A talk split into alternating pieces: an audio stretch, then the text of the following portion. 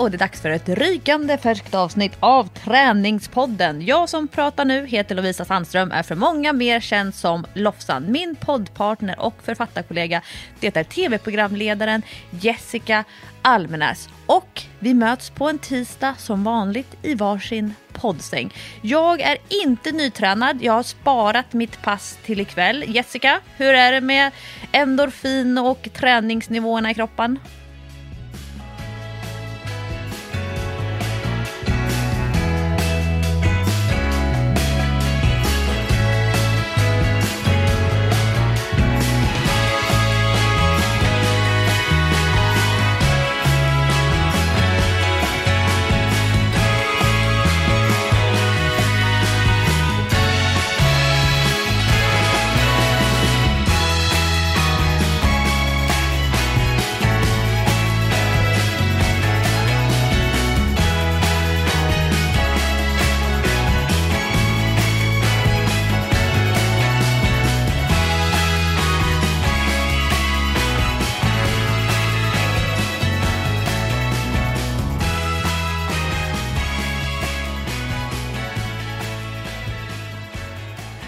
Kan väl nästan säga att jag har kvar endorfiner från gårdagens basketträning, för den är så sent. Så att det hänger liksom i ända in i, i tisdag förmiddagen. Um, jag känner i alla fall i kroppen att jag har gjort något, även om det inte var i morse. Och jag har gått runt i träningskläder eh, varje dag i en vecka nu med ambitionen att jag ska träna. Men det, det blir mest gå runt i träningskläder, tyvärr. Eh, alltså, jag gör ju min vanliga träning, eh, basketen, eh, ridningen missade jag tyvärr förra veckan för att jag eh, hade ett eh, jobb som jag höll på med. Eh, och så går jag på Bionic nu, har jag kommit igång och kör det en gång i veckan. Och det känns faktiskt väldigt bra, för jag känner ju att kroppen jobbar. Jag, jag får ju träningsverk och sådär.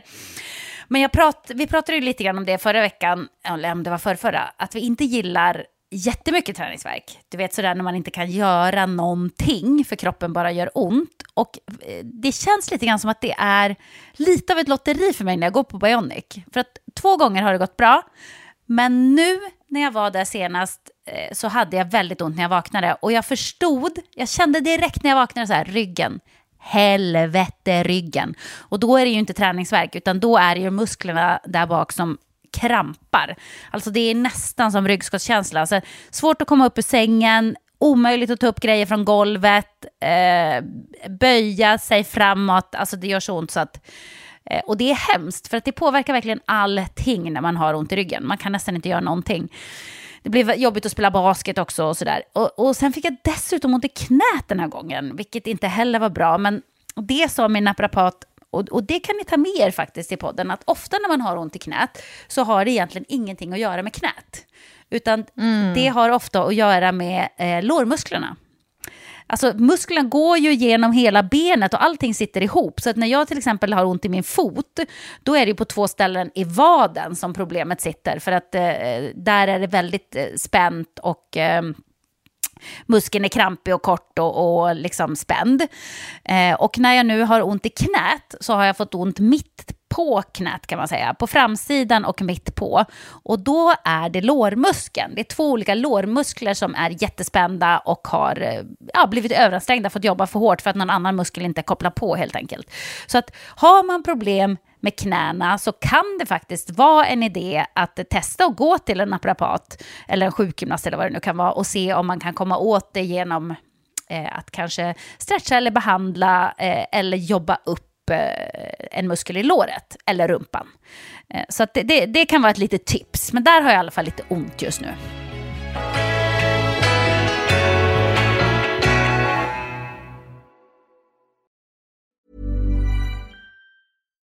One size fits all seemed like a good idea for clothes. Nice dress. Uh, it's a it's a t-shirt. Until you tried it on. Same goes for your healthcare.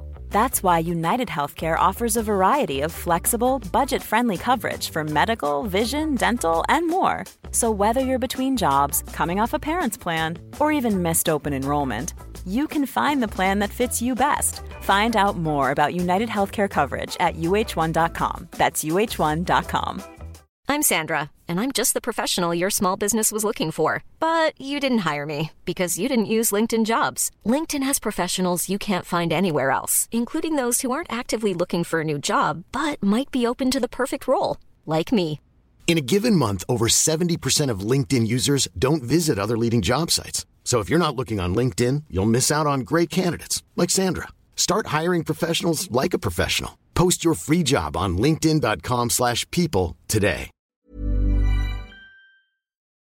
Men det där är ju intressant för att eh, väldigt många tror ju att det här med att prata om stabila knän och knän som svajar inåt och utåt och är liksom stökiga knän, att det handlar om hur stark man är kring knät. Men väldigt ofta så är det ju musklerna högre upp som stabiliserar. Alltså sätesmusklerna, framsida lår, baksida lår, betydligt högre upp än att man ska tänka att man ska punktträna någonting kring knät. Exakt. Det gäller ju att stärka upp eh, lårmusklerna, både fram och bak och sätesmusklerna som du säger. Alltså jag får ju mina problem för att eh, jag är svag i sätet, vilket låter helt sjukt. Så att jag får problem med musklerna på framsida lår, som i sin tur ger problem med knät och allting har sitt ursprung i att jag är svag i eh, vissa sätesmuskler som borde jobba mer och, och göra mer av arbetet. I, istället så får de här musklerna då ta för tung belastning och då får man problem. Men eh, det är ju intressant det där, för det, det pratar jag ofta med min naprapat om, att när man har ont någonstans så sitter egentligen problemet någon annanstans och så är det väldigt, väldigt ofta. Inte alltid givetvis.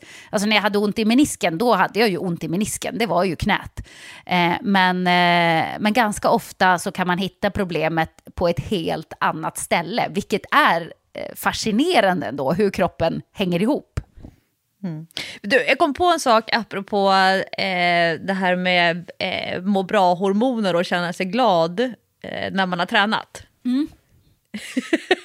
jag, jag har en kund, jag har pratat om den här personen tidigare i Träningspodden och tagit dem som exempel på eh, vissa människor som bara tränar, inte för tränandets skull, utan för att umgås med någon annan medan man tränar. Man är inte alls intresserad av att lyfta vikter eller att springa på löpbandet, men man gillar det sociala runt omkring. Och eh, förra veckan så eh, träffade jag den här kunden och vi tränade på morgonen. Och hon var så irriterad. Och jag vet ju att det här hänger ihop med arbetsbelastning, alltså att hon jobbar alldeles för mycket. Och hon var sur, hon var stingslig och blev ganska ofta arg Oj, på mig Men gud vad under jobbigt för dig! Och så här, jag typ håller mig lite grann på min kant. Sen är ju hon där frivilligt. Hon vill ju vara där. Men i slutet av passet så skulle vi göra eh, en av mina så här, favorit eh, kombinationer för bålen. Eh, ena övningen kallas för evighetsåttan eller flätan och då ska man ligga på rygg som en, och krama om så att man är som en köttbulle. Och sen så kan man ha en liten viktplatta eller man kan ha ett miniband eller en vattenflaska eller någonting som man håller i ena handen. Och sen så sträcker man, nu gör jag det här i min poddsäng, så sträcker man ut ena benet. Så man har, lyfter upp huvudet, lyfter upp skulderna och så sträcker man ut ena benet. Och då får man ju som en passage bakom ena låret framför det andra låret. Och sen byter man plats på benen och så kan man liksom passera in den här grejen som man då langar varannat ben. Som en evighetsåtta kan man tänka sig. Gamla Coop-symbolen blir det för händerna, det här objektet som man flyttar mellan låren. Och det här är ju en övning som svider till och greppar tag ordentligt om magmusklerna. Så då brukar jag köra den som den ena övningen i en tabata. Den andra övningen i den här tabatan, alltså 20 sekunder per övning, då kan man stå i en vanlig armbågsplanka. Och eftersom det är 20 sekunder, det klarar de allra flesta att stå i. Och då brukar jag som coach, okej, då tar vi den här lilla viktplattan som man har kört evighetsåttan med eller flätat då framför bakom, framför bakom låren. Så lägger jag den på ländryggen på henne. Då blir hon så sur så hon välter ner den här vikten på andra sidan från där jag står så att jag inte ska nå vikten. Och sen så ska, ska jag, nej jag vägrar ha en vikt på ryggen. Och alltså, det här är en jättestark person. Så ska jag gå runt då för att lägga tillbaka den här vikten då som har hamnat på andra sidan av när hon har liksom tippat över höften. Då drar hon undan vikten från mig så att jag inte ska nå den. Så där höll vi på och så var det lite stingsligt. Och så avslutade vi passet och liksom tack tack, ha det så himla bra, vi ses nästa vecka igen. och sen så träffades vi häromdagen då igen och då så sa hon så här Lovisa, jag tänkte att jag skulle smsa dig efter förra passet. Jag bara, jaha, vad då då? Nej, alltså jag kände mig så glad och lycklig när jag cyklade där, härifrån. Du bara, ja, det märktes inte på passet, men alltså, vi hade bråkat kul att någon annan fick ta del av det. Men det var så här, alltså träningen i sig gör att de mår så bra och så fick ju jag ta emot en, liksom en liten dump med skit i en påse och jag har inga problem med att hantera det, det ingår i mitt jobb. Men det var så roligt, hon bara, alltså jag bara kände mig så lycklig och glad efter ett träningspass. Ja, det var, så kan man också se på det. Men det, är, det finns ju något i det. Man, är, man känner sig lite irriterad, man är lite stingslig, saker och ting har inte gått så som det ska gå de senaste dagarna. Och så tränar man och så bara, åh, oh, gud vad det känns bra nu efteråt. Ja, jag, jag hade faktiskt en riktigt irriterad dag igår. Det var som att allting bara gick lite grann emot och, och var lite krångligt. Så att jag gick runt och bara hade den här känslan i kroppen, fan vad sur jag är. Så jag kan verkligen känna igen mig lite grann i din kund och jag tycker lite synd om alla som blev utsatta för mig igår. För att jag var verkligen, oh, och, och, lite grann när man förväntar sig att allt i princip kommer att gå åt helvete, du vet. När man bara, ja, men det, det, är klart det kommer bli så. Det är klart att det kommer att bli så en sån här jävla dag. Det slu, dagen slutade med när jag kom hem från basketträningen och skulle parkera eh, bredvid en häck som är på gatan eh, utanför vårt hus. Skulle jag ställa mig där och så tvärnita bilen för att det är någon jävla kvist som den då stannar för. Den har några sensorer. Och jag blev så förbannad och jag satt i bilen och jag skrek jävla bil, jävel, dra åt helvete. så då fick bilen ta liksom det arga, för det, det andra hade jag ändå så här, jag hade varit sur men jag hade försökt hålla det inom mig. i mina andra interaktioner med människor den dagen. Men bilen den fick sig en riktig skopa till slut i alla fall. Så att jag kan köpa det där att ibland är man ju bara sur. Men man ska ha en ganska bra relation med någon om man ska våga sura på någon, alltså som din kund. Det, det gör jag man ju inte mot alla. Jag tar det som en komplimang. Ja, exakt. Det är ju lite grann som med ens barn som eh, snäser åt en och, och bråkar och, och, och skäller och håller på. Det gör de ju inte mot andra människor som de inte har en tajt relation med. Så det, du, får, du får ta det som en komplimang helt enkelt. Ja, tack. Eh, jag har en, eh, ett, ett uppdrag som djävulens advokat upplever jag i veckans avsnitt av Träningspodden. Vad kul! Får man betalt för sådana uppdrag eller hur funkar det? Skickar ett fett arvode Skick, Skicka en faktura till djävulen. Adress helvetet 123. Nej men jag, jag eh, håller på med en himla massa konditionsträning. Väldigt roligt. Eh, jag känner att jag har lite grann piskan på ryggen eftersom jag har anmält mig och att jag ska köra det här längdskidloppet, Lofsdalen Epic, första april. Och då måste jag ju träna. Jag vill inte vara så som jag väldigt ofta har varit tidigare, nämligen att jag bara dyker upp och ska göra en sån där stor utmaning utan att ha förberett mig. Så mm. nu tänker jag så här, Ann-Lovisa, skärp dig, gör träningen, lev som du lär. Ja, det är, ju, det är ju bra faktiskt. För du brukar vara noga med att påpeka att man ska vara förberedd för, för det man ska göra och att man har ett mål så måste man tänka på vägen dit. Och nu gör du det själv också. Det tycker jag är ett bra exempel. Ja, och det är lärorikt. Eh, det tar tid, men jag känner mig 100% eh, mentalt på rätt plats för att kunna dedikera mig. Och det är ju det är där alla vill vara. Ja. Alltså, jag tänker på det, alla de här anmälningsavgifterna som folk betalar in till loppen. Och sen är det så procentuellt sett få som faktiskt kommer till startlinjen. Mm, onödigt. Jätteonödigt. Så nu tänker jag så här, okej, okay, jag ska åka väldigt mycket längdskidor. Jag körde fem varv tillsammans med en kompis i söndags morse. Det var sex plusgrader i Ågesta, konstnärsspåret. Det var väldigt slashigt. Alltså det där konstnärsspåret, det lever på sista sista andetaget tror jag. Och varje gång jag åker så tänker jag att nu blir det nog sista Stockholmspasset. Mm. Äh, och så fick jag kunna klämma in ett till. Och sen har jag kört eh, en del löpning. Eh, för att det är en betydligt lägre tröskel än att åka iväg 20 minuter till, till eh, konstnön. Eh, och sen har jag kört eh, cirkelträning eh, med eh, 9 gånger 40 sekunder på tre övningar.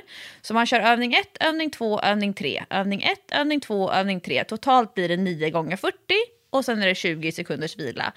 Och för mig är det sådär... eh, ett arbetskapacitetspass och så har jag tre stycken sådana block. Så det blir tre övningar i A-blocket, tre övningar i B-blocket och tre övningar i C-blocket. Hela tiden 20 sekunders vila så att man verkligen kan köra hårt när man kör och sen har man en ganska lång vila så att man liksom kan ladda på och ha bra teknik i övningarna som kommer sen. Och sen skulle jag då i söndags i sann Träningspodden-anda göra min veckoplanering. Alltså Jessica, du skulle vara så stolt över mig när jag sitter där på söndagen och går igenom hur ska jag träna kommande vecka. Åh, det är ju så bra! Man älskar ju verkligen att göra en ordentlig träningsplanering. Det känns riktigt... Eh, eh, alltså man känner sig så duktig när man har gjort det på en söndag. Det, det är väldigt tillfredsställande. Ja. Sen är det kanske få planeringar som håller på sju dagar. Nej, Men det, det gör det ju inte, men man har i alla fall en planering. Och då är det ju i alla fall, finns det i alla fall en chans att man lyckas med, med det. Ja, och då tänkte jag så här. Ja, jag är ensam med hund och ett barn därför att eh, min lilla kille är på filminspelning i Åre med eh, min man. Så att då blir det lite roddande. Vad kan jag få in dagtid mellan arbetspass? Vad är det för kvällsträningar för min son? När kan jag träna samtidigt så att det liksom ska flyta på hyfsat bra? Månaderna blir ju lite knepiga eftersom jag går upp halv sex och går till jobbet halv sju så att jag kan liksom inte träna på månaderna. Men då bestämde jag mig så här, okej, men jag ska nog faktiskt köra ett sånt här hitpass på Sats i, eh, på, i deras, det här som är hyfsat nytt nu, vi har pratat om det förut, Hitzone. Som är, det finns ju då olika eh, gruppträningsformat. Jag har tidigare kört, och jag tyckte det var så kul, eh, Circuit, då är det fem stationer. Det är eh, fem personer som kan vara på varje station och det finns tio löpband. Så fem av löpbanden används för löpning. Fem av löpbanden används som att man ska trycka en släde framför sig. Så att man liksom håller i handtag och driver bandet själv. Och sen kan det vara boxar, hantlar, kettlebells och boll har det varit, eh, tror jag, när jag har kört. Men oavsett. Och jag tyckte att det var så himla kul. Och nu tänkte jag så här, men nu ska jag testa run and lift. Och sätter mig då på söndagskvällen, bokar in mig för måndag kväll. För jag tänker så här att ja, men det är väl ändå rimligt. Plats nummer 57 på väntelista. Va? Det låter ju sinnessjukt. Oj! Och då är det 30 platser. Men jag tänker så här, ja, nu Lovisa, okej, vad skulle du säga till någon annan som hamnar i den här situationen? Jo, mentalt förbered. Förbered dig på att du faktiskt kommer få en plats. Får du inte en plats, ha en backup-plan. Och var väldigt flexibel i den här backup-planen. För klockan sex en måndagkväll, fortfarande då januari, februari, okej, slutet på mars. Det kommer ju i alla fall att gå att göra någonting på gymmet. Ja, ja, precis. På morgonen, på måndag morgonen, plats 53. Jag bara, men hur, är det bara fyra stycken som har avbokat? Då blir jag lite irriterad att folk håller sin plan. så, här, enormt egoistisk. Men sen under dagen så droppade det av och så droppade det av och sen när det är två timmar kvar då kan man inte avboka längre. Och då stod jag som nummer tre tror jag på väntelistan. Så det, det är liksom min... Är det inte du Jessica som har pratat med affirmationer? Jo, verkligen. Att man kan liksom styra universum med sina egna tankar och mantran. Ja. Om man tror på det tillräckligt mycket så det tror jag faktiskt att man kan lite grann i alla fall. Och du, du körde verkligen affirmationer här. Boka av, boka av, boka av. Ja. Och också så här, jag var inne typ 10 eller 12 gånger i appen för att se ifall det var någon som hade bokat av. Men alltså vilket himla projekt! I alla fall, då chansade jag ju för att jag skulle ändå följa med min son till hans träning och det är precis i porten bredvid. Jag står på plats kvart i, fem minuter innan väntelistan släpps, checkar in och sen står jag och väntar tills då eh, kön släpps. Då drar de ut tre biljetter, tre personer fick plats från väntelistan. Eh, det var någon hot pilatespass som skulle starta samtidigt. Det var det en person från väntelistan som fick plats och då var det sju personer Nej! som Alltså, stod där med de mattan. Där och väntar? Ja, Nej. Stod det fler och väntade på ditt pass också? Det såg jag inte för jag var så fokuserad på att mitt namn skulle läsas upp. Du är som upprop i skolan. Man är lite nervös. Men gud vad, vad sjukt! Det här har jag aldrig varit med om på gruppträningspass. Att, jag visste inte att det var så. Jag tänkte att om man såg att det var fullt, man bara, ah, ja, då skiter jag väl i det och gör något annat då. Ja, men alltså från 57 till att få plats på passet och det finns 30 platser. Vad hände? Ja, det var, det var ju lite speciellt. För då har ju alla som skulle gå passet från början har ju bokat av sig då. oj, oj, oj.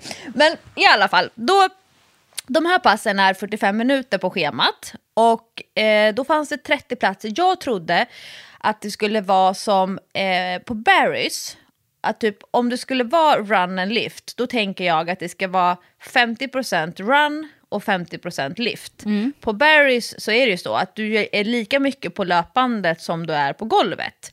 Och, då, eh, och det var ju det jag ville åt. Jag ville åt liksom, jag tycker att det är himla kul att springa på de här speciallöpbanden, technogymbanden som de har i det här rummet. Och sen hade jag tagit mina hyper eh, ultra avancerade kolfiberskor, mina knallrosa Nike, som i den här discobelysningen blev värsta nattklubbsskorna. Alla har svarta skor och mina knallrosa och mina naglar fick också sån här fluorescent eh, lysande. Men då visade det sig, och jag är lite besviken. Och det här är så här, när jag, jag försöker förstå den här enormt högintensiva träningstrenden. Att det behöver paketeras, att det ska vara korta pass, att man ska ta i allt vad man kan. Eh, på, det finns en sån här skala 1 till 5 så här, eh, på varje pass. Balans, eh, flexibility, strength, en, eh, intensity och någonting. Och då är det så här, på de här passen så är det femma, både på strength, intensity och på cardio kanske. Jag vet inte. Men då sk- skulle man köra, då var det tio personer på löpbandet. Tio personer som skulle köra med hantlar och tio personer som skulle köra med kettlebell. Och sen så skulle man byta och köra två varv på de här då tre stationerna. Ehm, och intervallerna var 50 sekunder jobba, 20 sekunder vila, fyra gånger på samma ställe. Och så hade man två övningar som man skulle växla mellan på hantlarna och två övningar man skulle växla mellan på kettlebell. Och på löpningen så skulle man höja hastigheten för varje intervall. Och när jag sen kollar min pulsklocka, och då har jag alltså tagit i jättemycket. Och jag har till och med eh, joggat i den här 20 sekunders vilan på löpbandet för att liksom hålla uppe pulsen. Jag har tagit de jättetunga hantlarna på hantelstationen. Jag tog 20 kilos kettlebell på kettlebellstationen. Och ändå, när jag kollar på passet efteråt, då har jag haft klockan igång 34 minuter, för jag satte igång den efter lite så här hoppa runt uppvärmning. Då har jag haft en snittpuls på 143. Ja, då Sen hade du väntat haft- dig lite högre. Jag hade väntat mig högre. Jag hade i och för sig en maxpuls på, om man nu tycker sånt är intressant, 176. Och det fick jag på löpbandet. Men alla stationerna utom just löpbandet, där har jag en ganska så låg puls. 10 minuter i lägsta pulszonen, 7 minuter i pulszon 2, 6 minuter i pulszon 3 och sen 6 minuter i fyran och 2,5 i femman. Och då har jag pressat mig så mycket jag kan. Och då funderar jag på om, om jag som pressar mig jättehårt inte kommer upp och får den här riktigt högintensiva nivån, hur blir det då för alla människor som inte är så vältränade, som kanske inte har koll på tekniken, som inte vet ungefär vilken hastighet de ska ligga på löpandet. Jag tror, nu kommer djävulens advokat, jag tror att folk tror att de tränar högintensivt men i själva verket är det medelintensivt träningspass som är ungefär 34 minuter långt, inklusive vila. Men har du då tänkt på att de flesta är ju ganska eh, mycket mindre tränade än vad du är? Så att för andra kanske det är lite lättare att komma upp i ganska hög puls på ett sånt pass. Ja, det, det är det jag funderar på. Nu är det väldigt mörkt där inne. Så skulle, skulle jag göra liksom den här spaningen så skulle jag ha svårt att se intensiteten hos de andra. Och jag läste, eh, jag tror jag pratade om det här i Träningspodden för några månader sedan, men när det handlar om högintensiv träning så har det visat sig att det kanske är mer relevant att eh, fokusera på hur kraftig andhämtning, alltså hur flåsig personen blir, versus hur hög puls de har på klockan. Mm, exakt. Um, men då, då, tänkte jag på, vi pratade om det här för några veckor sedan i Träningspodden, om just hur man eh, hur tekniskt skicklig man behöver vara till exempel på längdskidåkning för att få upp pulsen. Eh, och vi pratade om att burpees, det är så ett enkelt sätt att trötta ut på ganska så kort tid. För då kommer man in på det här med övningsval som vi pratade om i förra veckans avsnitt av Träningspodden när vi pratade om okay, vilka övningar ska man välja att träna i om man vill bygga muskelmassa. Att man ska liksom hitta övningar som är stabila, där man verkligen kan ta ut det sista ur musklerna. Och då kan jag uppleva som till exempel då en av övningarna var rakt marklyft med bicepscurl till axelpress med hantlar. Och axelpressen blir ju svintung om man ska köra med, som jag då gjorde med 10 kilos hantlarna. Men, och jag blir helt slut i axlarna, särskilt när den kanske hänger ihop med en framåtfälld rodd. Men jag fick ingen puls av den, jag blev bara väldigt trött lokalt i musklerna. Till skillnad från eh, kettlebellstationen där vi också körde så här shuttle runs åt sidan när man ska springa som på basket. Springa tre steg åt sidan, nudda golvet. Springa tre steg mm. åt sidan, nudda golvet. En sån övning driver vi på. Men sumomarklyft med kettlebell, sex... Alltså, jag vet inte. Jag undrar ifall människor tar ut sig så mycket att de kan pressa sig så hårt att de faktiskt kommer upp i högintensiv pulszon. Eller om det är så att man upplever sig trött, för det är ju en, en fantastisk känsla efteråt. Alltså, man må, jag mår så bra, jag känner mig så nöjd med mig själv. Men frågan är om man har tränat det som man verkligen vill träna. Finns det en risk att folk tror att de tränar högintensivt men i själva verket tränar de medelintensivt och så gör de det fyra gånger i veckan? Jag vet inte. Jag tror att folk inte tränar så hårt som de kanske borde göra eh, om de vill ha ut det högintensiva för de här korta passen. Så du, du, är inte helt nöjd om du skulle sätta betyg. Men alltså, skulle du sätta olika betyg eh, om, du, om det hade sålts in som ett medelintensivt pass? Hade du sagt, satt ett högt betyg då? Ja, absolut. Jättekul. Men jag tror att jag kanske är lite bortskämd med eh, Barrys där jag upplever att golvstationen, där finns det då bara liksom en golvstation och sen är man på samma ställe hela tiden på golvstationen. Man har sin stepplåda, man har sina hantlar, man har sitt gummiband. Att det blir en, en konditionsvilostation. Alltså du vilar konditionen, du återhämtar dig där, där för att sen gå tillbaka till löpandet och driva på som tusan. Men när man ska cirkulera runt eh, mer eh, så blir det så procentuellt sett lite löpning. Um, och jag gjorde en tabbe, om jag ska ta på mitt eget ansvar i, um, liksom, i övningsval och sådär. För på, på Barrys till exempel, ska man ha löparskor eller ska man ha en träningssko? Vill man springa bra på löpandet, då är det ju jätteskönt att ha liksom sina värstinglöparskor som du har ju kört med dina Mison, eh, hur talas det? Misono? Mi, Misuno. Misuno. Misuno. Eh, och nu tog ju jag mina fantastiska Nike-löparskor. Jag springer så bra i dem. Men det var ju en tabbe. Alltså det är en sko som det inte ens går att stå i normalt. Nej, exakt. Ja, och så var det en övning då med hantlar. Då ska man köra ett utfall bakåt, ett andra sidan utfall bakåt, ett utfall framåt, andra sidan utfall framåt och sen två stycken korsande utfall. Alltså jag stod ju som, det var som att spela gänga. Alltså det var som ett torn som bara så svajade åt sidorna. Och då är det ju klart att det är ju inte någonting där jag kan få upp pulsen för att jag står ju bara och svajar där på mina eh, styltor som det känns som.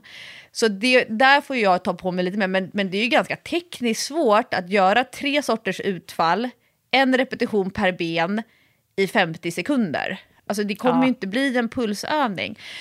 Um, så jag tror att jag ska nog satsa mer på circuit-formaten. Det passar nog mig mer. Jag trodde det skulle vara mera Eh, mer högintensivt med hantlarna, eh, tuffare på golvet och så trodde jag att det skulle vara 50-50. Men nu har jag lärt mig. Men det kan man fundera över. Är det så att man vill ha ut den högintensiva effekten, fundera över hur andfådd man blir eller hur hög puls man har haft sen när man kollar på klockan. Jag tycker det är kul att du ändå går på lite olika pass. där. Jag känner nästan att jag ser lite fram emot när basketsäsongen är över. Det vill säga med matcher och sånt. För att då kommer det finnas mycket mer utrymme att eh, prova olika träningsgrejer. Och jag är fortfarande jättesugen på gruppträningspass av någon märklig anledning. Jag känner mig verkligen så peppad på det. Jag vet inte varför, men, men jag vill gå och testa alla grejer som du testar här nu och, och mer därtill, känner jag. Ja, för vet du vad jag ska göra ikväll då? Ja, men berätta. Alltså det här blev en sån rolig sms-konversation som utspelade sig mellan mig och min make. Jag bokade mig, eh, jag, jag, ett, jag googlade för att veta hur man ska boka.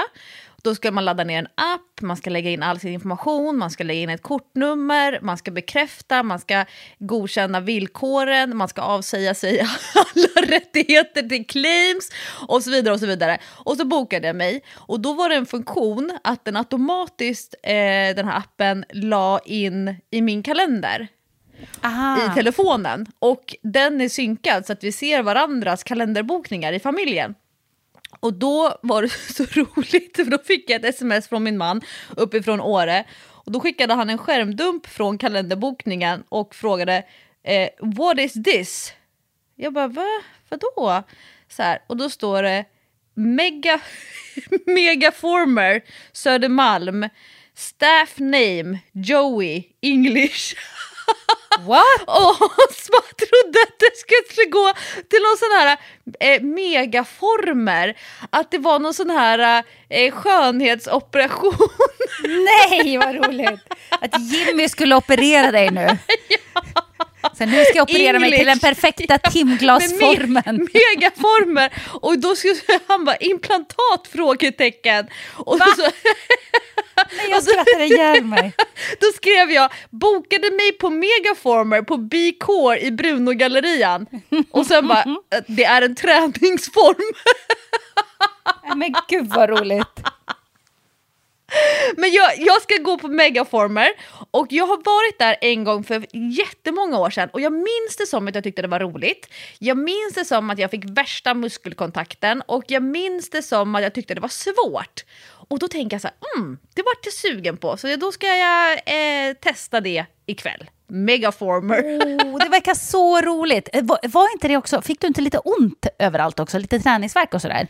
Alltså det, om man inte vet eh, just det här, jag glömmer ju alltid bort vad det heter, så jag kallar det för de där transformer-maskinerna. Och alla vet exakt vad det är jag menar, för att man bygger om dem beroende på vad det är man ska träna. Men det är som en st stor svart bänk.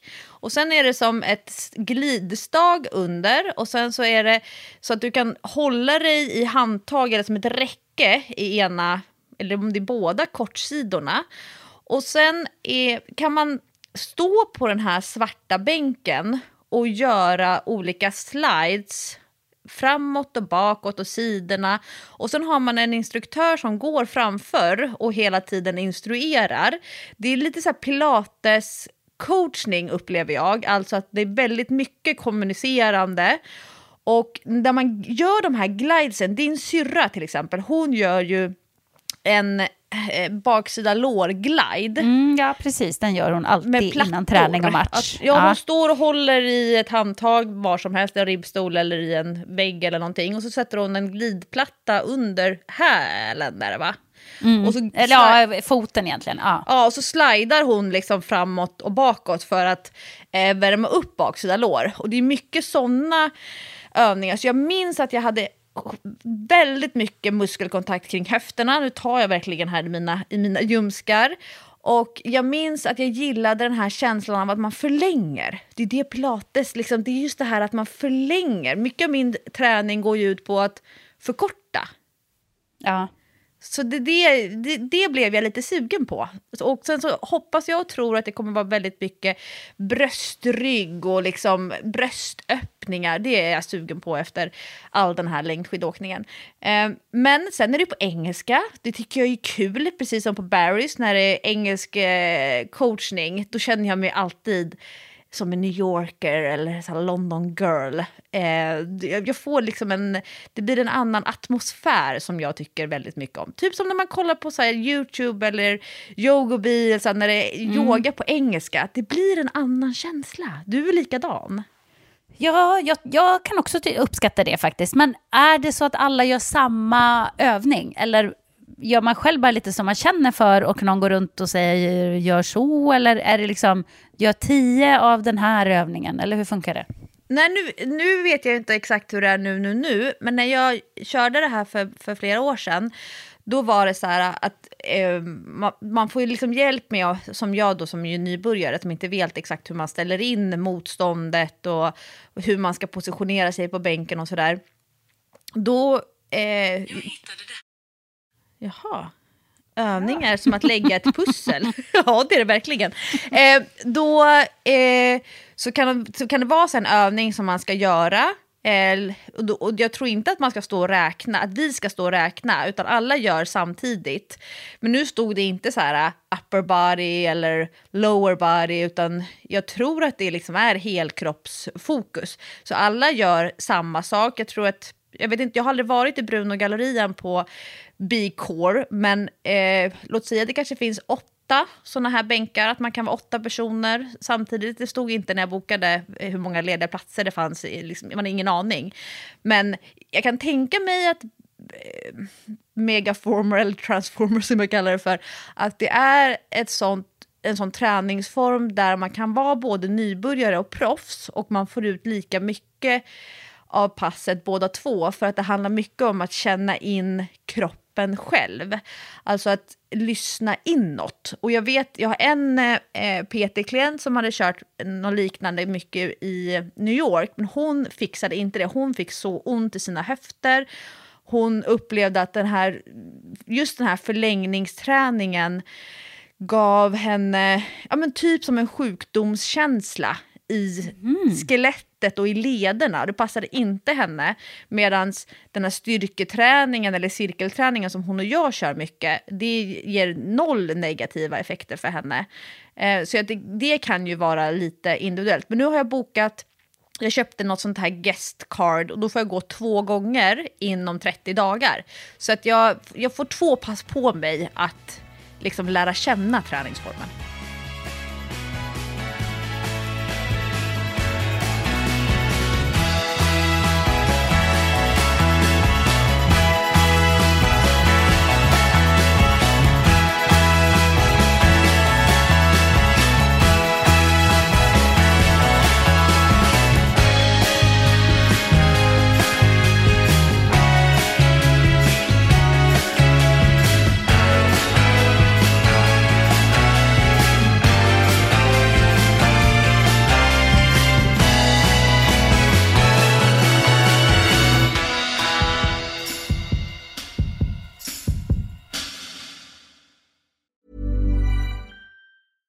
Hey, I'm Ryan Reynolds. At Mint Mobile, we like to do the opposite of what Big Wireless does. They charge you a lot we charge you a little. So naturally, when they announced they'd be raising their prices due to inflation, we decided to deflate our prices due to not hating you. That's right. We're cutting the price of Mint Unlimited from $30 a month to just $15 a month. Give it a try at mintmobile.com slash switch. $45 upfront for three months plus taxes and fees. Promote for new customers for limited time. Unlimited more than 40 gigabytes per month. Slows. Full terms at mintmobile.com. One size fits all seems like a good idea for clothes until you try them on. Same goes for healthcare. That's why United Healthcare offers flexible, budget friendly coverage for medical, vision, dental, and more. Learn more at uh1.com. Vi är även denna vecka sponsrade av Rusta och det passar perfekt för det är ju full vår ute nu. Man kan vara ute utan att ha dunjackor och tio lager kläder, det gillar man. Äntligen, äntligen! Varje vår tycker i alla fall jag att det känns som att det är ett helt nytt liv som börjar. Jag kan sitta ute, jag tycker om att känna solen värmer ansiktet. Och för mig är det liksom, det, det är ett njut. Älskar att vara ute. Och Rusta, det är vårens bästa vän för de har allt för det här nya livet, utomhuslivet. Ja, precis. Vi har ju tidigare berättat att Rusta har ett brett sortiment av i princip allt som du behöver till din uteplats. Och jag har eh, snackat mig varm om solcellsbelysning. Det tycker jag är kanon. Du var inne på ljusslingor och krukor, Lovisa. Men oavsett vad man behöver så får man mycket för pengarna hos Rusta när man ska förvandla och förnya sin uteplats. Hur är det hos dig Jessica? Har du några favoriter när du ska piffa upp er utomhusmiljö? Ja, men det har jag faktiskt. Jag gillar att det känns lite loungeigt. Så jag brukar ju satsa på att köpa någon ny utomhusmatta. För att de är väldigt prisvärda hos Rusta. Så det tycker jag är en stor favorit. Jag ska säga vad jag är sugen på. Berätta. Jag tycker ju att det är bra att ha kuddar som man inte behöver ta in. Det står absolut på min lista för den här våren. Ja. Ja. Det ska vara lätt att ta sig ut. Kuddarna ska bara ligga där, redo att ta emot den. Ja, man älskar sånt som man inte behöver plocka ut och in. Och då säger ju nog jag att grejer till utegymmet, alltså vi pratar hantlar, kettlebells, foam roller, sådana saker är också för mig vår, att vara ute, det är låg tröskel till att träna och så kan man liksom ta in och ta ut. Och Rusta har riktigt bra hemmaträningsgrejer. Och jag tänker så här, ja, men man sitter och hänger där i sina kuddar och så kan man träna. Och så kan man hänga och träna. För alla våra lyssnare så är ju träning en viktig del av utomhusmiljön, det vet jag. Vi uppmuntrar och uppmanar våra lyssnare att njuta av utomhuslivet och kolla gärna Inrusta när ni vill uppgradera er utemiljö. Kolla in rusta.com, men framförallt besök ett Rusta varuhus och få inspiration till ditt nya uteliv. Vi säger tack till Rusta! Stort Vad kul! Själv är jag lite grann inne på att kanske köra någon slags eh, yoga-challenge snart igen. Jag känner, ja, jag har blivit lite sugen på yoga. Jag har liksom lite spontant yogat här de senaste dagarna och bara eh, gått efter eget huvud och gjort lite övningar och känt så här, nej, men nu är jag lite sugen på det igen. Det kommer att gå det där yogasuget för mig. Ibland är det verkligen, åh, det här är så kul. Och ibland är det bara, nej, jag kan inte tänka mig något tråkigare än att ligga på den där mattan. Jag vill inte. Eh, Men nu känner jag att suget börjar komma och jag tyckte ändå att det var lite peppigt när jag hade den där eh, utmaningen jag hade väl 100 dagar tror jag. 100 days of yoga. Det var precis när jag åkte iväg på Atlanten. För jag vet att jag var färdig med utmaningen typ två dagar innan jag klev på båten eller något. Så det var sån himla tur. För det hade varit helt omöjligt att göra yoga på båten. Eller ja, det hade ju blivit lite anpassad yoga kan man säga. Eh, Men det var väldigt roligt. Så jag är lite sugen på det. Och sen kör jag ju också nu en del explosivitet på Bionic. Och det är jag så glad för att vi har kunnat lägga in. Att man kör också lite hopp. För att jag märkte faktiskt när jag spelade match nu i helgen. Och då har jag ju bara kört, vad är det, fyra gånger här på Bionic nu på senaste månaden. En gång i veckan. Men jag kände att det hade gett effekt. Jag kände att jag liksom ändå lyfte från marken när jag hoppade. Och det är ju alltid en härlig känsla. När man känner så här, åh, jag ska hoppa. Och man bara, vänta, vad hände? Be benen förstod inte riktigt vad de skulle göra eller, för att eh, det var inte mycket som lyfte. från marken. Men, men nu kände jag ändå så här, nej, jag har ändå lite tryck i benen. Och jag kände, för vi hade ganska tuff match i helgen mot bästa laget i serien. Eh, och, som vi torskade stort mot första gången. Men jag kände faktiskt eh, i söndags att ja, men nu har jag lite mer att säga emot. Jag kan buffla lite, jag kan trycka lite. Och det, det tycker jag är så jäkla kul när man spelar basket, när man spelar försvar. Och den man håller, när den försöker liksom katta och hitta position och göra sig fri och sådär. När man försöker bara göra det jävligt jobbigt för dem. Att stänga vägen. Så, Jaha, du tänker springa här genom tre sekundersområdet. Men det kan du glömma, för här En står jag. jobbig jävel. Ja, det kommer vara jävligt jobbigt att springa förbi mig, bara så att du vet det. Och det är så kul. Så till slut, tjejen som jag höll, till slut så sa hon till mig så här, men nu får du väl ge dig. Och då bara kände jag så här, mm, gött alltså, nu har jag bufflat på bra. Om hon tycker att jag ska ge mig. Så att det känns ändå som att den här explosiva träningen ger lite resultat. Och det är jag lite peppad på. För att om jag nu, om nu mina ben och knän och eh, hälar och allt vad det är pallar en gradvis ökad belastning så, så kommer jag att försöka springa en del i vår och sommar. Det är jag också lite sugen på. Det är som att jag vill liksom tillbaka till min core lite grann. Så här. Nu vill jag tillbaka till löpningen, jag vill tillbaka till yogan. Jag vill liksom... Jorda dig. Ja, jag känner ett sug efter det. Det är skithärligt när man känner sug efter en träningsform. Eller hur? Ja, och det är, det är exakt det som jag har haft under vintern. Det jag bara längtar, längtar, längtar, typ cravar längdskidåkning. Och det, det är inte många träningsformer man kan känna så för under ett år. Nej, exakt. Det är ju verkligen inte det. Och, och så därför så ska man, vara, man ska liksom ta tillfället i akt när man har det där suget. Precis som jag tog tillfället i akt här för några dagar sedan och började rensa. Jag kände bara så här, jag vill bli av med grejer. Alltså jag rensade eh, i källaren. Och det- var en bra start. Alltså det är många andra ställen i mitt hus som ska rensas. Men jag rensade som en dåre nere i vår tvättstuga, där det knappt har gått att gå in, för det har varit liksom berg med kläder och eh, saker och hudvårdsprodukter som jag inte har någonstans att ha. Och ja, du vet. Nu är jag bara så här, kasta, kasta, kasta, kasta, kasta. Jag kastade så jäkla mycket. Så nu ser det ut som en soptipp utanför huset istället, för att nu måste vi åka till tippen. Men man ska, det är också en sån där sak. Känner man för att träna, ta tillfället i akt. Känner man för att rensa, ta tillfället i akt. För man vet aldrig när suget kommer tillbaka. Nej, Exakt. Men jag tänkte på en sak eh, apropå din explosivitetsträning. Och jag berättade, dels så, så pratade vi om det här när jag skulle förstå vad eh, Bionic-träningen var för någonting. Då läste jag ju på jättemycket och, och kollade på studier och så här, vad är det för typ av målgrupp? Hur har det här uppkommit från början med den här elekt- elektriska signalträningen och så vidare. Och då hamnar man ju ofta i USA och sen hamnar man ofta hos eh, elitidrottare. För det är ju det är mycket lättare att forska på dem och på rehab. För då är man ju liksom på en institution och, och det är ju väldigt intressant. Eh, och sen så följer jag, där kommer ett litet följtips, men nu kommer ju folk bli helt så här, åh herregud vad är det här? Men jag följer en, en person på Instagram. Han heter Joel Seedman. Och då har ju de lite andra titlar i USA än vad vi eh, har. Han, han är ju då doktor, men då PhD.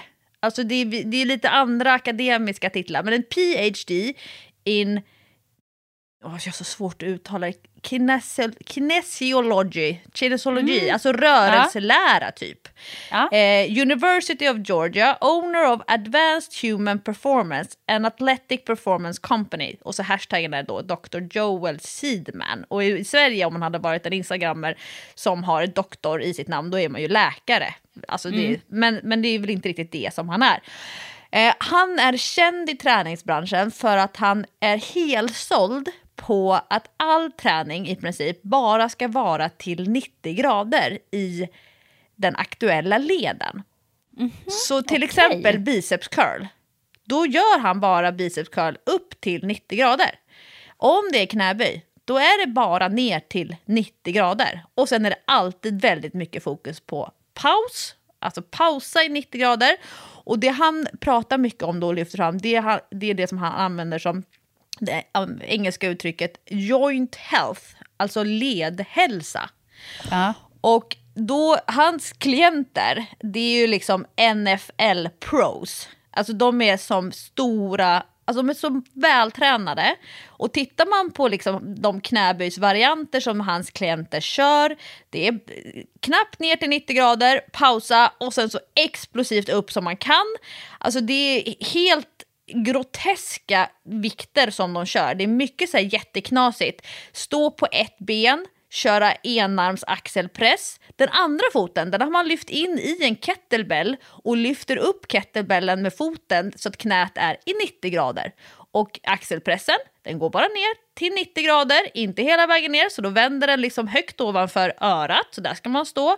Alltså det är väldigt mycket specialövningar. Eh, det kan se så knasigt ut och jag vet att det finns många sådana här svenska förstå sig på det i träning som tycker att det här är bara lall. Eh, men det är väldigt kul att kolla på. Det finns några tjejer som är enormt vältränade. Ber han- Berätta hur det här stavas nu, för nu sitter jag och, och letar efter detta medan vi pratar. Ja, eh, Instagram-namnet är dock, eh, dr. Joel, som det svenska Joel-bitar. Ja. Seedman, S-E-E, Ja, där hittar jag honom. AHP på slutet där va? och så AHP. Och det här är ju en guldgruva för människor som vill se hur många redskap kan man få in i en övning. Det är så superstrikt, det är så tunga grejer, det är jättesvåra saker, men det är lite roligt när man tittar på de här explosiva övningarna och hur han coachar då, alltså alla har ju helt perfekt teknik. Alltså det, det är ju inte så här det ser ut när vanliga människor eh, tränar. Men just det där med hur han integ- integrerar explosivitetsträning i vanliga knäböj, hur han integrerar explosivitetsträning i vanliga utfall, eller i axelpress, eller i bänkpress, eller i ryggträning han, han är väldigt liksom, det är många små detaljer och det som jag tycker är kul att se det är vilken enorm ansträngning som krävs för enskilda, alltså enstaka repetitioner om du ska göra det så explosivt som du kan. De här supervältränade människorna där man ser att de tar i allt vad de kan för så få repetitioner. Jag tycker det är inspirerande. Du ser ju nu när du börjar scrolla här nu, då ser du ju kaoset av övningar. Ja, ja, det, det ser ju väldigt eh, avancerat ut när man bara tittar snabbt. Men det var roligt att det första inlägget jag tryckte in mig på, det var nine ab crunches for low back pain and strong core. Precis vad jag behöver. Så det Ja. var ju toppen. Och inte en enda gång lägger han upp en övning som man har sett förut kan jag säga. Är det sant? Han hittar på helt nya grejer, eller vadå? Hela tiden. Eh, sen är det såklart att han inte jobbar bara på det här sättet. Eh, men det är väl det som han lägger upp på Instagram för for the likes, for the gram liksom. Ehm, men, men det är lite följtips och det kan vara kul att liksom för den personen som planerar sin egen träning men som vill liksom testa det här lite mer explosiva fokuset som till exempel kanske inte har så tunga vikter hemma men man vill ändå utmana sig. Man kanske bara har, låt säga två femkilos-hantlar och så kan man titta så här vad, vad han har gjort med hantlar och så kan man säga, oh det där skulle jag kunna göra. Och en sån liten grej skulle säkert kunna göra ganska stor skillnad för någon som bara kör knäböj och utfall hemma för benträningen. Att man kan liksom lägga in twister för att leka lite grann och han använder det som ett superprofessionellt verktyg och tar säkert jättemycket betalt. Men eh, jag tycker att det är eh, ett så här kul sätt när han jobbar med explosivitetsträning för olika typer av idrottare. Han har ju så här kvinnliga bikini fitness eh, tjejer som tränar också. Alltså, ja, högt och lågt och blandat. Men jag tycker att det är väldigt roligt eh, och underhållande och eh, kreativa saker. Här blev det ju genast en spara inlägget på 10 dynamic leg moves. Ja. När vi ändå pratar om explosivitet. Det här är sånt som jag ska träna. Och den som tränar på bilden är då quarterbacken från NFL, Taylor Heineke. Oh. Eh, så att eh, ja, det här kommer att bli en följ. Det tackar vi för. Kanske Dr. Joel får några nya svenska följare här nu. Blir han känd i Sverige? Skulle han komma till Sverige för att hålla en workshop då hade jag stått först i kön att anmäla mig. Ja, men det, det där var faktiskt bra grejer. Och eh, när man då klickade på följ, då kom det upp en massa andra explosivitetscoacher här. Så det här var ju perfekt för mig. Nu öppnar sig ett svart hål för dig Jessica. Det är så roligt. Jag, jag har några olika Instagramkonton. Jag har liksom eh, ett privat konto, jag har ett eh, offentligt konto, jag har eh, ett reskonto och ett matkonto. Och på de kontona så scrollar jag på lite olika grejer. Och det är så roligt vilka olika flöden jag har i de där kontona. Alltså vad man, vad man får för förslag.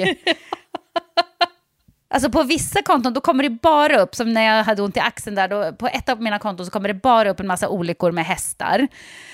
Eh, på mitt eh, offentliga konto kommer det upp väldigt mycket olika basketgrejer, för jag har kollat på det, och en massa klänningar. Alltså typ från Oscarsgalor, det, alltså det är så mycket sådana klänningar och fashion-grejer som kommer upp. Eh, ah, det är väldigt kul, men nu, nu kommer det komma upp väldigt mycket explosivitet känner jag här också på mitt eh, offentliga konto.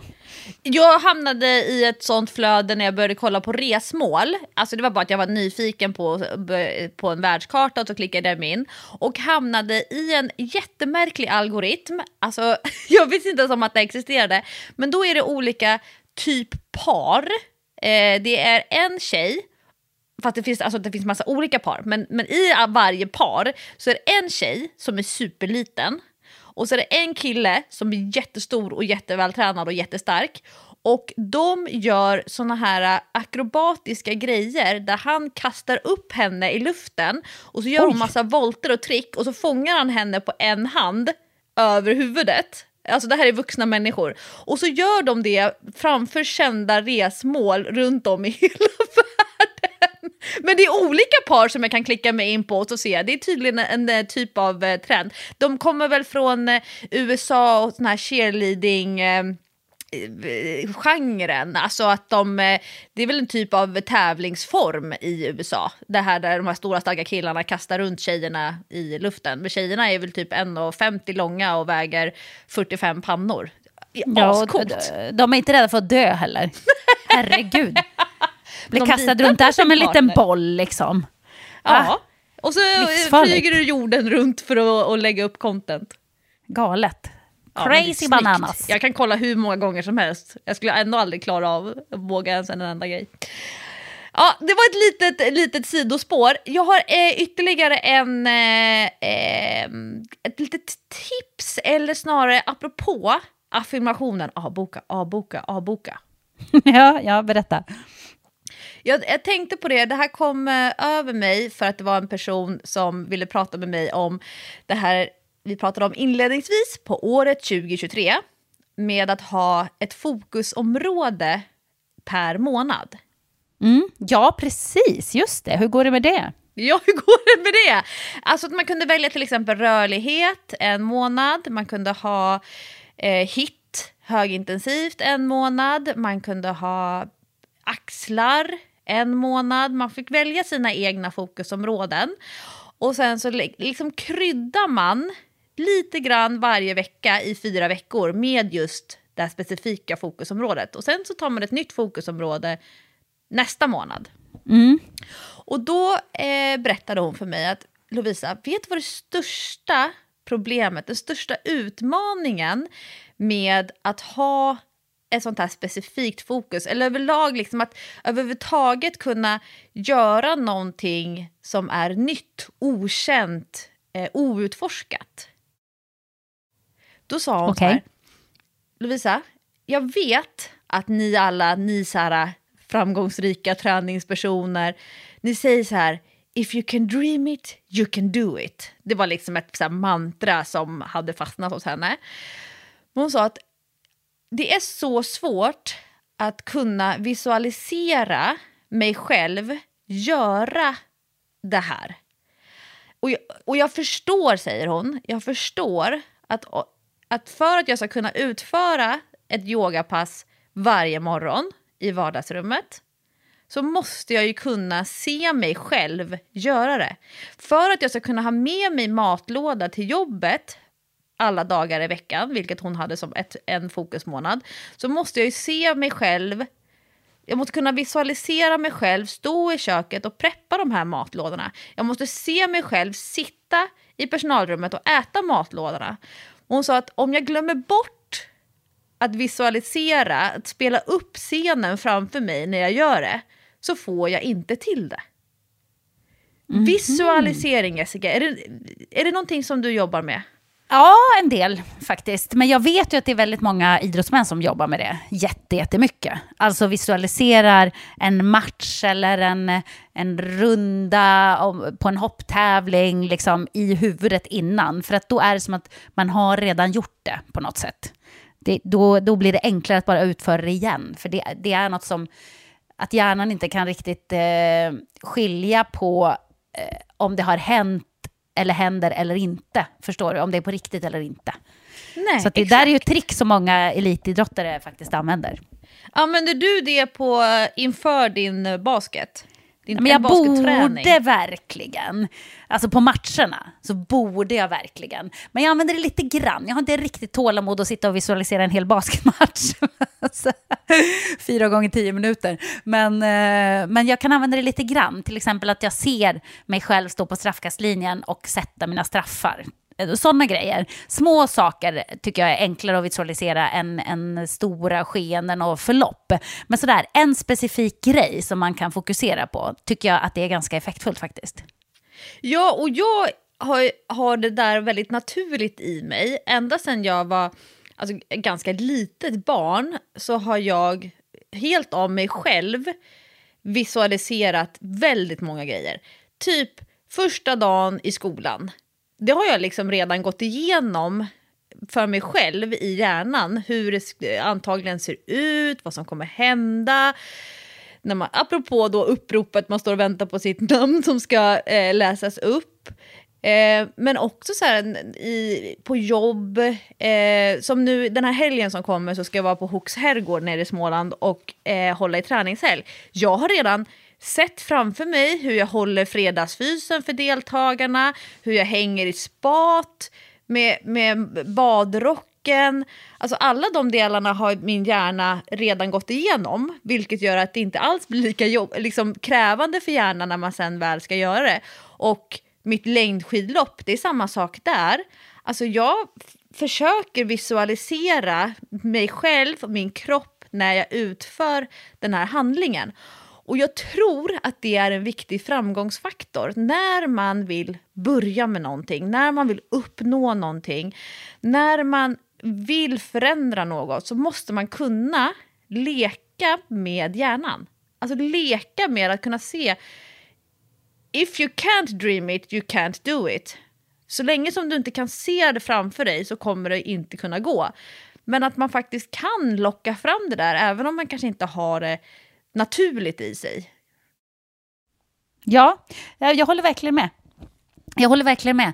För det kan ju bli så här när man har gått och drömt om någonting länge och tänkt på någonting länge, om, om man tar större grejer, inte så här, om jag får kalla det för små saker, men som att man ska göra matlåda och ta med sig till jobbet varje dag. Och sådär. Men en, en stor grej, alltså livsgrejer som man verkligen kan gå runt och drömma, dagdrömma, fantisera om, se framför sig, visualisera. Ofta så vet man genom sig så här, det här kommer att hända. Det här kommer att hända. För att det är, det är som att hjärnan är helt inställd på att det ska hända. Jag tycker att det är jättebra. Alltså tankens kraft, den är faktiskt eh, mycket starkare än man tror. Var det så med, med eh, ert husköp? Hade du visualiserat ditt liv i en villa? Eh, ja, men jag trodde nog alltid att jag skulle bo i villa ändå. Men det, har, det är nog för att jag är uppväxt i villa. Och eh, har väl tänkt att det är så man ska leva när man är vuxen. På något sätt. Har det varit det naturliga för mig. Att så ska man ha det när man har barn och, och så. Eh, så det hade jag nog. Men, men sen har jag ju visualiserat sen jag var hos eh, min kära spåman eh, Benny. som jag har pratat om i podden förut. Just det, det såg- var länge sedan. Ja, jag vet, men du vet, han såg ju framför sig att jag skulle bo i ett stort vitt hus. Nu var ett hus inte jättestort, men det, är väl, det beror på vad man jämför med. Eh, som är både nära naturen och staden. Så att man har liksom både och. Och det jag bara känner så här, men det är ju det huset som jag bor i, i princip. Det är ju i, nästan i stan. Alltså du hittar inte ett villaområde närmare stan än, än eh, Bromma. Eh, och eh, det är ju också mitt ute i naturen. Vi har en liten skog precis utanför dörren på andra sidan gatan. Liksom, fast det ändå tar mig med bil sju minuter till Fridhemsplan. Så att Det är... Han eh, pekade åt dig och du visualiserade. Ja, och då började jag visualisera. Och så plötsligt så var det ju bara... Vi hade inte ens tänkt gå och kolla på det här huset, för det var inte så fint på bilderna eh, på Hemnet. Utan det var liksom vårt sjätte hus den dagen, tror jag. Vi hade varit på jättemånga visningar. Och vi bara så men orkar vi? Eller, ah, men vi kan väl lika gärna nu när vi ändå är här. Och så bara kom vi dit och fick ett helt annat intryck. Bara, men gud, det här var ju mysigt.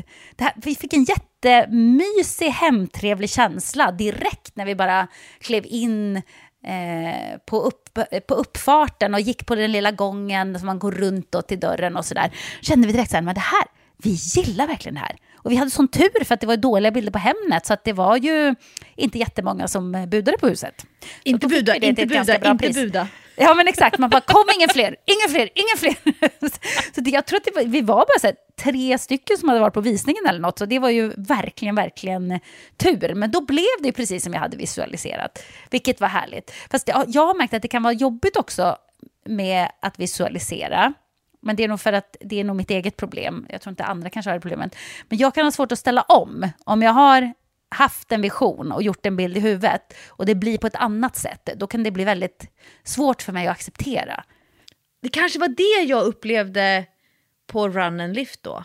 Det är kanske det du sätter ord på. Ja, det kan det ju vara. Du hade ju en bild av hur det skulle vara och därför är du besviken. Men hade du, det är lite som jag frågade dig, om, du, om det hade stått att det var ett medelintensivt pass, hade du tyckt att det var bra då? Ja, jättekul. Så det kanske handlade mer om vad du hade för förväntningar. Men hur hanterar du eh, en sån typ av besvikelse då? Jättedåligt.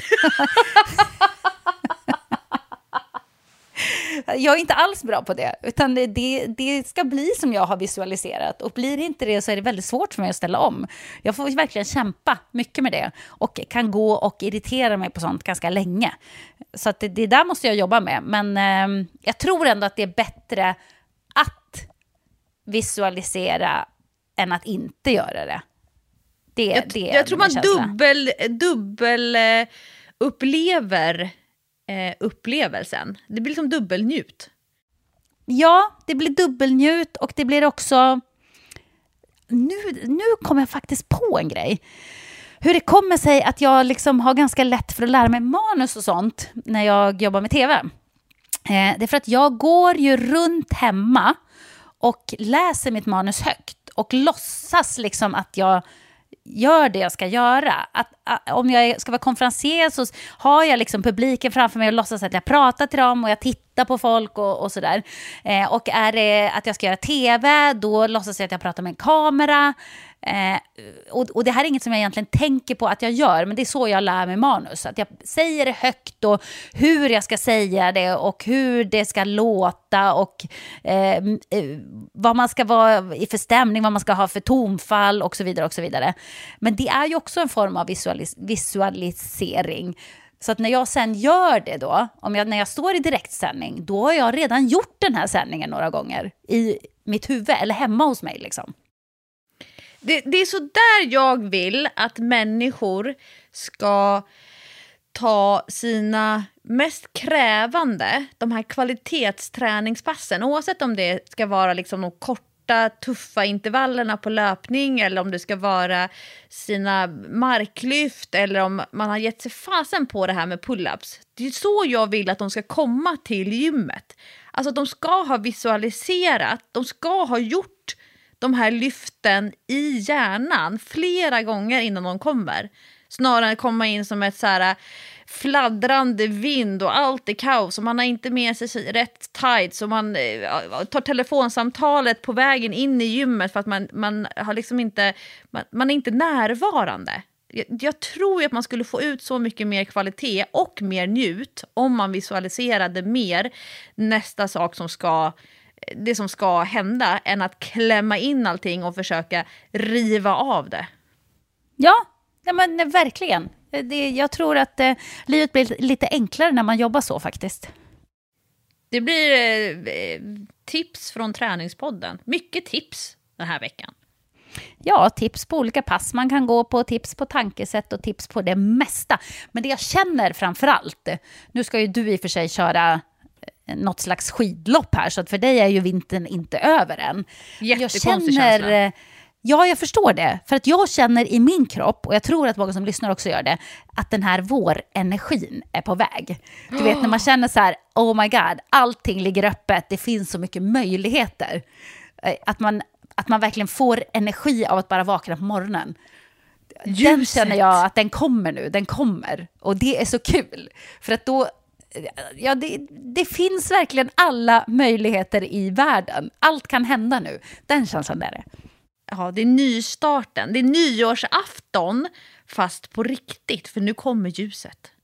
Exakt. Och nu behöver man inte lita till bara träningen för att eh, få de där kickarna, utan nu kommer man att få en kick av att bara sitta och ta sin morgonkaffe i solen eller du vet, snart börja kunna sitta på en uteservering med filtar och en, en skön jacka och sådär. Det kommer att ge massa energi också. Så att jag, jag har en känsla av att det kommer att bli en kul, spännande vår. Men kan du bara riva av ditt skidlopp först så att vi kan släppa vintern sen? Alltså jag tror att det kanske kommer till och med bli så att jag paddlar mitt första utepass och kör eh, skidlopp samma vecka. Det vore ju jättesjukt. Det vore Ja, det- konstigt. Det är konstigt att ställa in sig på det och göra två helt olika grejer. Ja, gud vad härligt. Jag, jag, alltså jag älskar ju våren. Men, men då vet vi Jessica, nu kommer allergiknäpparna. Mhm. Ja, det har redan börjat, så gör er beredda. Jag har sett till att jag har recept på grejer nu och jag har hämtat ut det. Jag är redo. Så fort jag känner minsta lilla, då är det bara sprut, sprut i näsan och tabletten, eh, tjosan hejsan och så går det lite bättre i alla fall. Så att eh, har ni inte redan, förbered er. Så att ni kan träna. Exakt. Man orkar inte med sugrörshalsen som man annars får lätt på våren. Stort tack för att ni lyssnar på Träningspodden varje vecka. Vi närmar oss slutet på årets första kvartal. Nu kör vi, för nu blir det vår! Kul att ni lyssnar. Vi hörs igen om en vecka. Puss och kram. Puss och kram! Hej!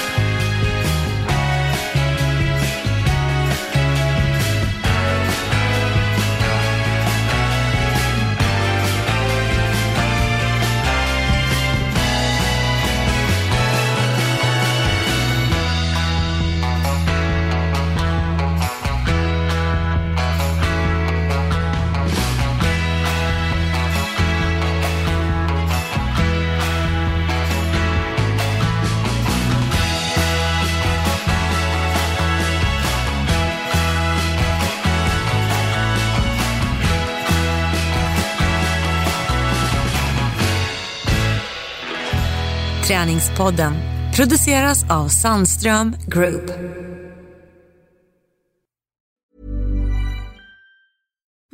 Deserves the best, and there's no better place to shop for Mother's Day than Whole Foods Market. They're your destination for unbeatable savings, from premium gifts to show-stopping flowers and irresistible desserts. Start by saving 33% with Prime on all body care and candles. Then get a 15-stem bunch of tulips for just $9.99 each with Prime. Round out Mom's menu with festive rosé, irresistible berry chantilly cake, and more special treats. Come celebrate Mother's Day at Whole Foods Market.